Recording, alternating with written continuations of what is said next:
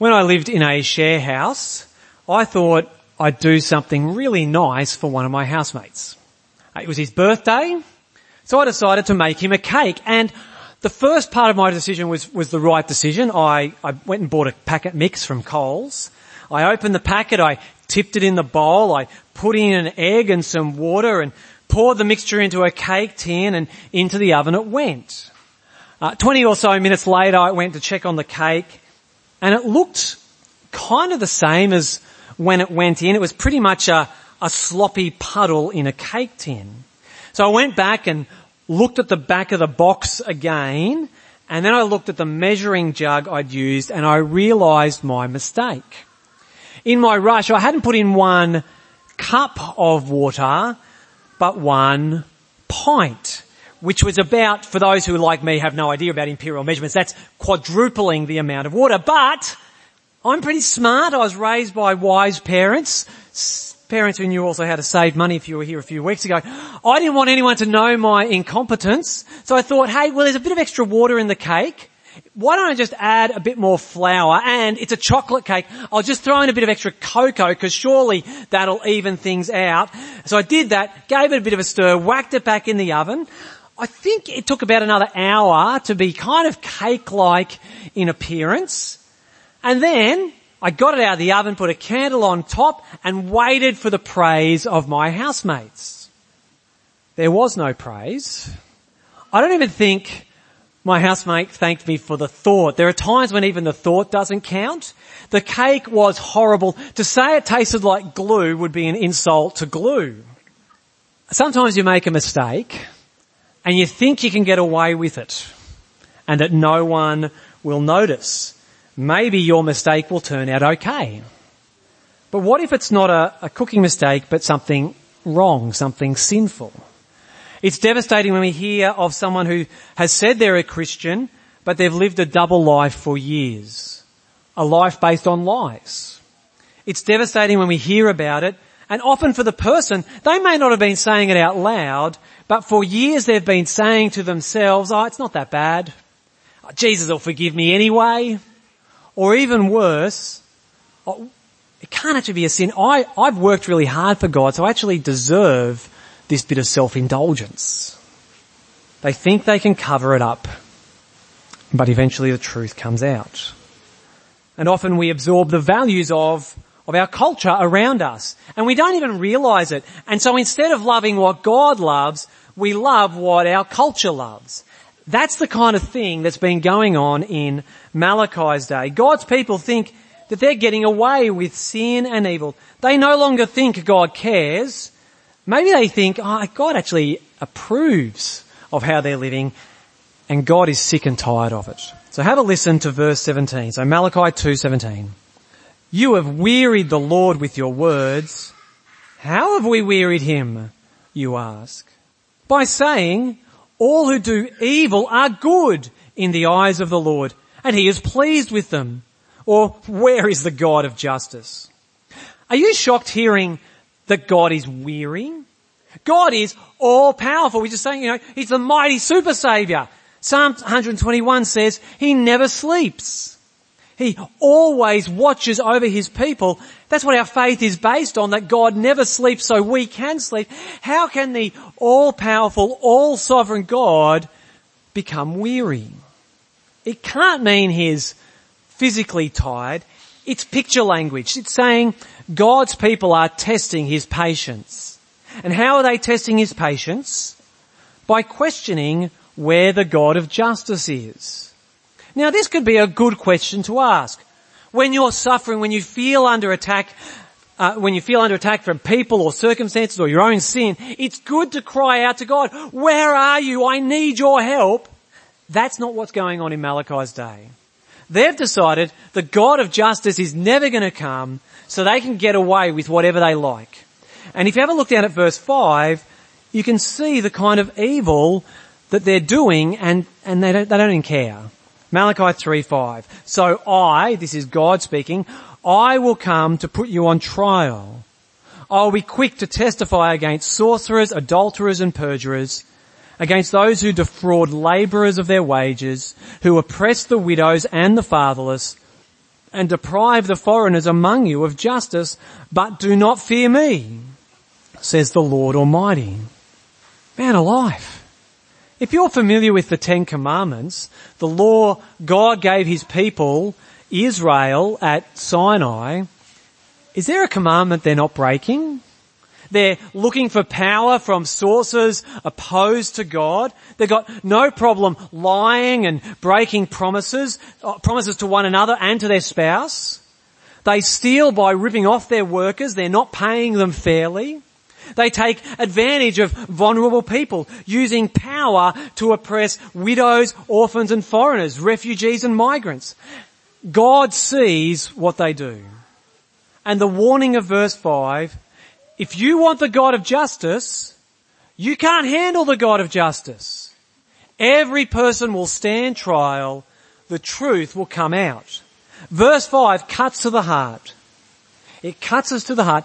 It seems to be human nature to call out the sins of the people who aren't my people, but then we turn a blind eye to the sins committed by my tribe.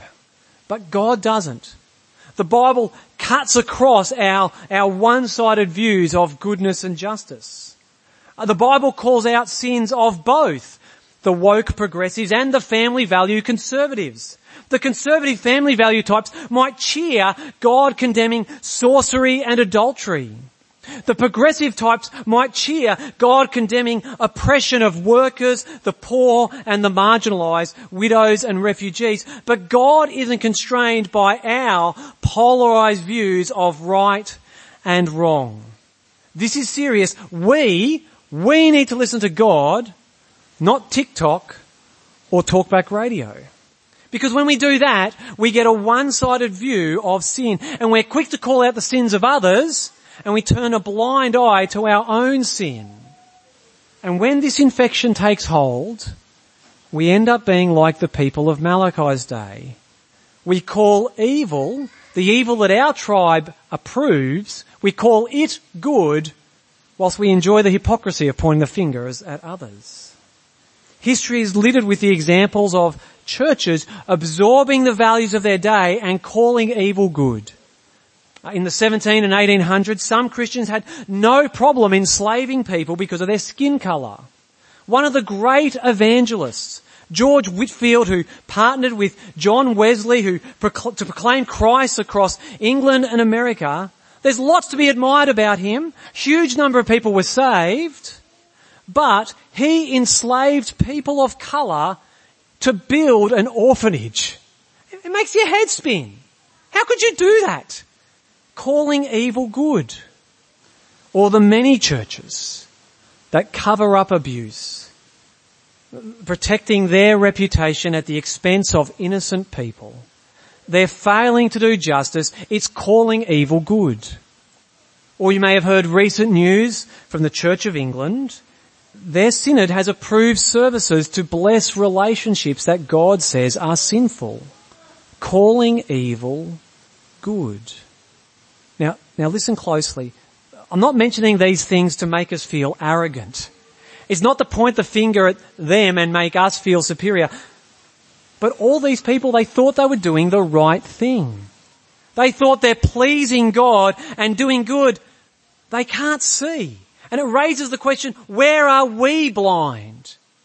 Where do we not even see our sin, but future generations, or maybe Christians, our brothers and sisters in other parts of the world, they look at the way we live and they go, do you have no idea what the Bible says? How can we call evil good? It's a reminder for us to be humble and to keep listening to God's word. And this is serious because as we hear in Malachi, for those who asked if God would ever bring justice and judgment, the answer is, yes, justice is coming. Are you ready for it? Chapter 3, verse 1, in response to, where is the God of justice? God says, I will send my messenger who will prepare the way before me. Then suddenly the Lord you are seeking will come to the temple. The messenger of the covenant whom you desire will come, says the Lord Almighty. Now we need to pause here because what God says makes your head scratch. No, it doesn't make your head scratch. It makes you scratch your head. This verse is talking about the day of the Lord, something many of the earlier prophets spoke about. They spoke about the day of the Lord, which is the day God deals with sin, the day he will save his people by punishing and destroying his enemies. In Malachi's day, God's people have been returned from exile, but they're looking around at still the situation they're in, and they're wondering if that day will ever come. And God's answer is, yes, it's going to come, but have a look at those verses. It's strange how God describes that day. Look again at verse 1. It raises a bunch of questions. Is there one person or is there two? Malachi says God is sending a messenger, and then he says the Lord they're seeking will come, and then at the end of the sentence it sounds like the Lord is the messenger. So are they two titles for one person or two separate people? I don't think we can untangle that in Malachi alone. The messenger is called the messenger of the covenant. Covenant means a solemn promise that creates a relationship. Last week we heard marriage is a covenant. One man and one woman publicly promising lifelong faithfulness, and that promise creates a new family. In this verse, I think the covenant is the one made at Sinai and restated in the book of Deuteronomy. It's the promise God made to Israel. The Lord would be their God. They would be his people. The covenant made the holy nation. This covenant, the one at Sinai, comes with obligations, a law to be kept. The Ten Commandments are part of that law. And Deuteronomy 28 makes it clear, if God's people keep the covenant, if they obey God, they'll be blessed. If they break covenant, they'll be cursed. God will punish them. And so the messenger of the covenant, it's going to be someone who maybe reminds them of this covenant, or rather gives God's assessment. Have they kept covenant? And remember verse 5, which we looked at before. Verse 5 says the messenger's not going to be bringing good news. So it's got two questions, isn't it? Is it one person or is it two? The other question is, what's the messenger of the covenant on about? The other question, though, and I think this is the one we really want to focus on today, who is the Lord they are seeking? So look carefully at verse 1, Malachi 3:1. At the end of the sentence we read, says the Lord Almighty. The word Lord there is in all capital letters. But the Lord they are seeking isn't written in all capitals. Now, some of you might be having little flashbacks to high school English, maybe even primary school English, and getting a little jittery. This is not going to be a grammar lesson. This is actually going to be about understanding the Bible. In most English translations of the Hebrew Bible, in the Old Testament, the name of God, which is sometimes pronounced Yahweh or Jehovah. In our translations, God's name isn't translated or transliterated that way. It's written as L-O-R-D in all capital letters. So when you read capital L-O-R-D, all capitals, that's what's happening. It's the name of God is behind that. And the reason for this is, for thousands of years, when Jewish people read the scriptures in Hebrew, when they read the divine name, they don't pronounce it. They don't say Yahweh or Jehovah, however they want to articulate it. And most likely the reason they do this is they don't want to accidentally use his name in vain. And so instead of saying the name, they say the Hebrew word which means Lord. And most English translations keep the same tradition. So capital L, capital O, capital R, capital D, that's God's name. But when we read Lord and it's not all capitals, it can just mean a human, master or boss. It's like calling someone sir. It can also, though, be referring to God. So look again at verse 1. Who is this Lord? Where does he go? Where does this Lord or master go? He goes into his temple. Now that gets your attention.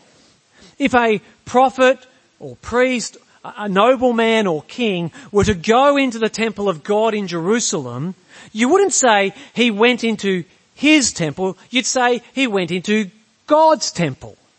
So this is very strange. The way verse 1 sounds, the Lord coming into his temple, well, it could just mean God being spiritually present in the temple, like when Solomon first built the temple, the God's glory filled the temple in a visible a cloud. But verse 1 doesn't sound like that.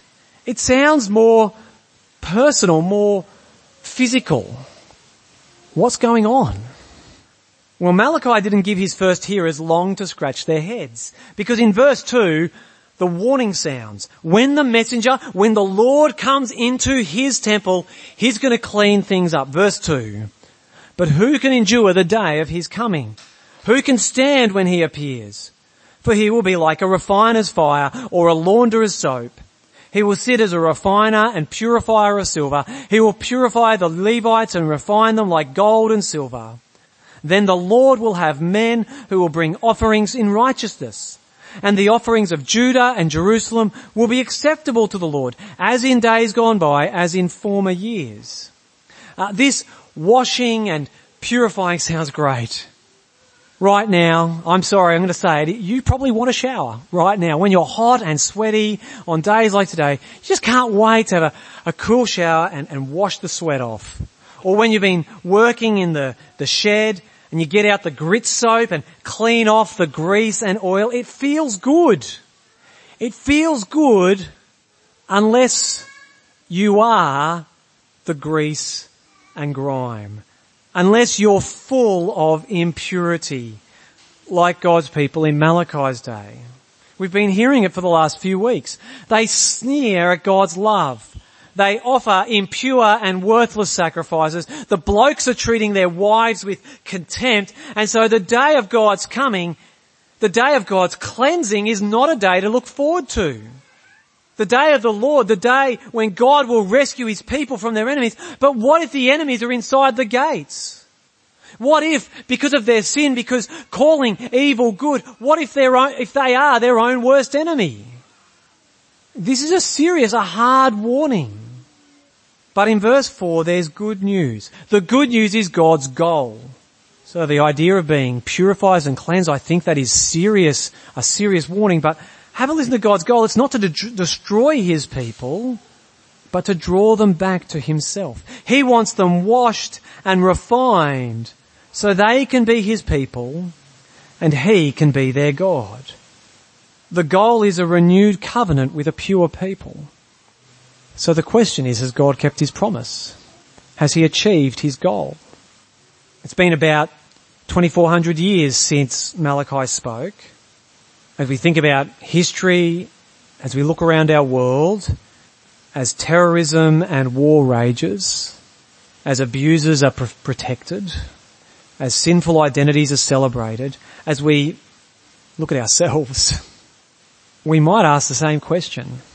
Where is the God of justice? Maybe the people in Malachi's day were right.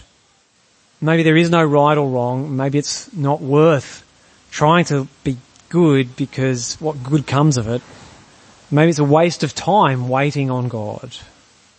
But a couple of hundred years after Malachi spoke, a messenger came and a bunch of significant things happened in God's temple in Jerusalem. The messenger gets mentioned again in Malachi chapter 4, so we'll come back to thinking about him then. Today we're going to focus on the Lord coming to his temple. A few hundred years after Malachi spoke, a man named Jesus entered the temple in Jerusalem. From the start of his ministry, his message was, "The time has come," he said. "The kingdom of God has come near. Repent and believe the good news. The day has come. The kingdom is here. Are you ready?" And Jesus spoke with authority, unlike any other person.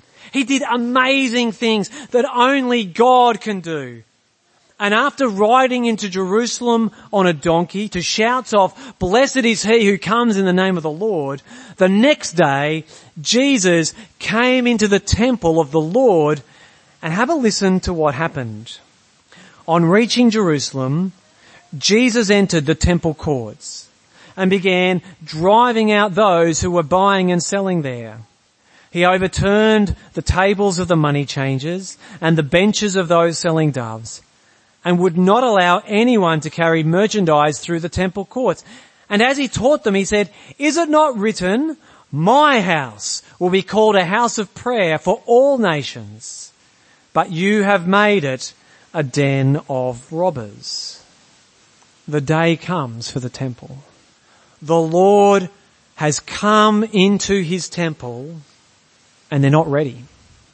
It's full of greed. It's so full of commerce and capital that people can't pray. They've got no concern for the God of justice. They're so blind to their sin. They think God delights that they're selling doves for sacrifice. They can't see that by doing that, by setting up their markets in the temple courts, that the nations can't come in to pray to the living God. They can't see their greed and robbery in the place of prayer.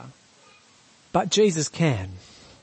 Jesus, the one who has performed miracles only God can do. Jesus who speaks with God's authority. Jesus, come into the temple. Is it his temple? And he begins to clean it up, driving out impurity and greed. But that's only the beginning. A few days later, the religious leaders, those who profited from the temple's corruption, have Jesus arrested and conspire with the political powers to have him crucified. And as Jesus hangs in the darkness, breathing his last, God's judgment is enacted on the temple with a loud cry. Jesus breathed his last. The curtain of the temple was torn in two from top to bottom. I think as the curtain is torn, two things are going on. What's most often noticed is this is good news. The curtain has been a barrier separating people from God and God from people. And as Jesus dies, the curtain is torn, the barrier is removed. But there's another thing going on, not as often noticed, but I think more significant. The tearing of the curtain is judgment on what the temple has become. For too long, the temple has been desecrated and defiled by hypocrisy and worthless sacrifices, by people who call evil good. And as God tears the curtain top to bottom, he is judging the temple. The Lord has come to his temple and it's been found wanting. Who can endure the day of his coming? Yet in Christ, in the cross and the torn curtain, there is hope. Because through Jesus, who is the fulfillment of the temple, the true temple, through Jesus we can be clean. In his death, Jesus takes the punishment his people deserve. The justice of God is poured out on God the Son. So now anyone who trusts in him can be forgiven and restored to God, washed clean of sin. When we stand on trial, the verdict will be not guilty. Because of Jesus.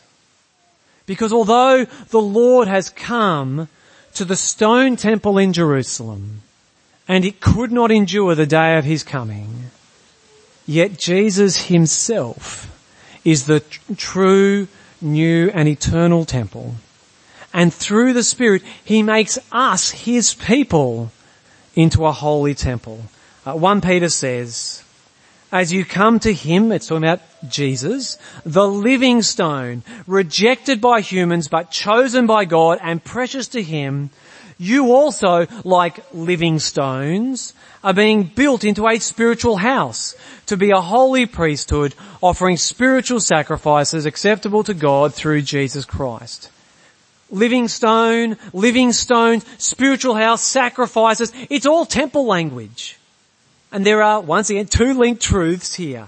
Jesus is the living stone. He is the temple. No longer do we go to a stone temple. No, we go to Jesus to be purified and refined. And as his pure people, we are joined to him.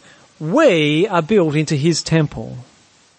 As God's people, as a church, we are the fulfillment of the temple. Malachi 3:3-4, God promises that once more his people will be able to bring acceptable offerings. 1 Peter says that's us. As we trust in Jesus and live for him, as we proclaim the good news of Jesus by our words, we are the fulfillment of God's promise. We offer acceptable sacrifices, acceptable spiritual sacrifices to God. So church, let's do that. Let's hear the warning. We must not call evil good. We must not weary God. But we also must cling to the fact that through faith in Christ, we are his holy temple. Let's pray. Father God, we admit that like in Malachi's day, there are ways we call evil good. We think we want the God of justice, but actually we want you to punish those people. And we forget how apart from Jesus, we could not stand your justice. We thank you so much for Jesus. We praise you that Christ is the true temple, that when we come to him, we come to you, that when we see him, we see God. We're amazed that by the Spirit who dwells in us, you make us living stones in your holy temple. Strengthen us to be your holy temple. Reveal our blind spots that we might be transformed to be more like Jesus. Help us to not call evil good, but to be holy as you are holy. And may we do this for Jesus' glory. Amen.